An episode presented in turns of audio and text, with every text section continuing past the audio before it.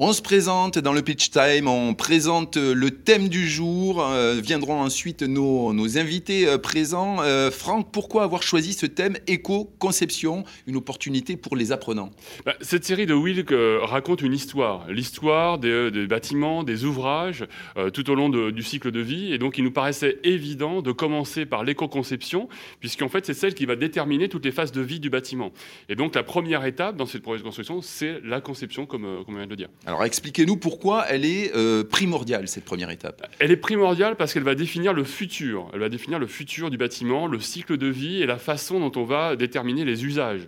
Donc on va, euh, ça va déterminer l'intégration du bâtiment dans son environnement, ça va déterminer l'évolution de, l'occupation, euh, la qualité de, vie des, occupants et puis aussi sa consommation d'énergie notamment.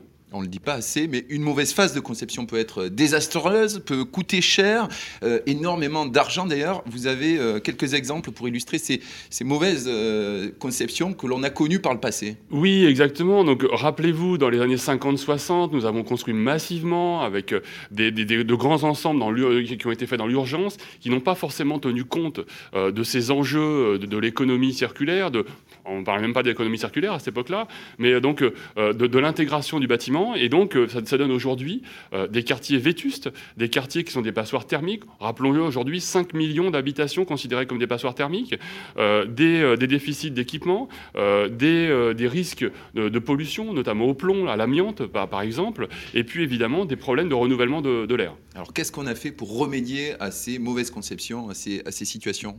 Alors ce que l'on a fait, alors pas, pas- pas nous, mais ce qu'a ce qu'a fait le programme de renouvellement urbain, c'est de, de, de- de- entre 2000, euh, 2004 et 2020, Lancées par, par l'État hein. Oui, lancé, lancé justement par l'Agence nationale de, rénovation euh, urbaine, donc euh, à réhabiliter des quartiers, euh, donc des zones urbaines sensibles, ces fameuses ZUS, euh, donc en France et en Outre-mer, pour arriver à, à rénover, à restaurer 600 quartiers sur l'ensemble du territoire. Et donc en parallèle, depuis 2014, euh, il a été lancé un nouveau programme de, de renouvellement urbain Parce qu'on a de nouvelles exigences.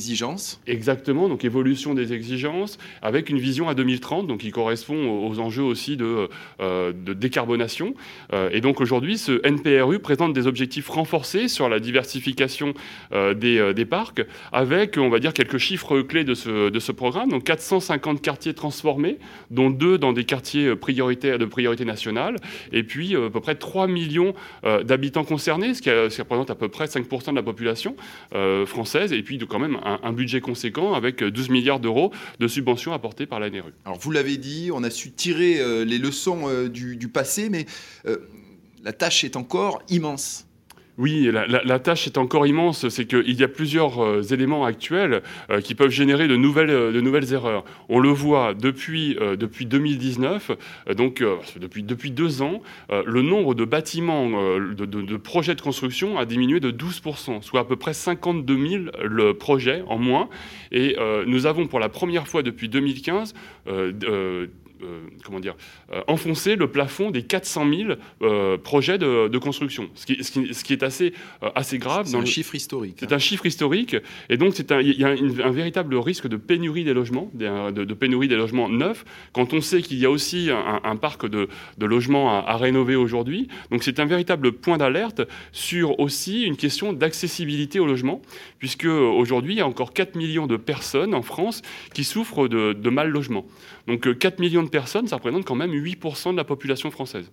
Mais heureusement, des acteurs tels que 3CABTP euh, se mettent en mouvement aujourd'hui pour anticiper sur, la, sur les situations à venir. Oui, oui, exactement. Et, c'est- la raison pour laquelle, justement, on travaille aussi avec, euh, avec Agir. C'est nous travaillons sur euh, ces, métiers. Rappelons-le, le 3CBTP accompagne près de 380 centres de formation, 84 000 jeunes, mais surtout sur à peu près un quart des effectifs qui sont dédiés à la transition écologique, transition énergétique dans le bâtiment. Et donc, c'est c'est un secteur d'activité qui est en croissance de 18% par an.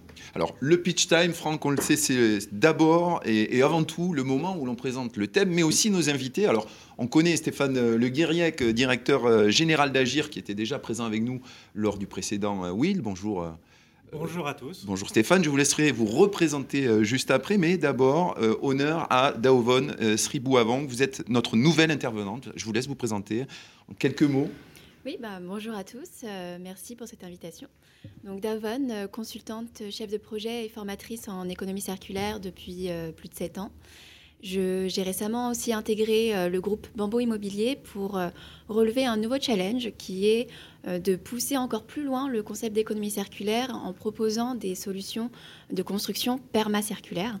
Donc qu'est-ce que c'est? C'est l'idée donc de construire avec certes l'existant, mais aussi de, euh, proposer euh, de, faire de la régénération en fait du vivant tout en construisant.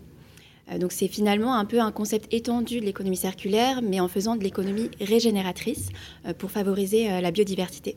Très bien, écoutez, on va rentrer un peu plus en détail sur les tenants et les aboutissants de votre activité, de votre expertise, au travers effectivement du débat qui suit. Stéphane, je vous laisse nous rappeler votre activité, celle d'agir en deux mots.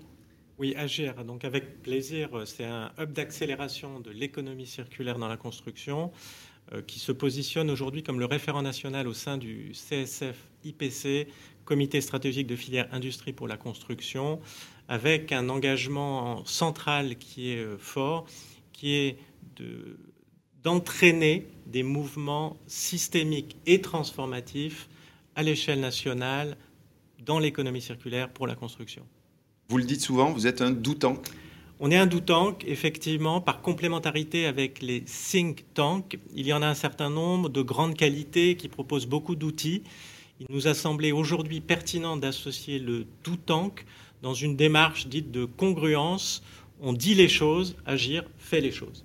Très bien, écoutez, si vous le voulez bien, on va rentrer tout de suite dans le vif euh, du débat avec la deuxième partie, il y a débat.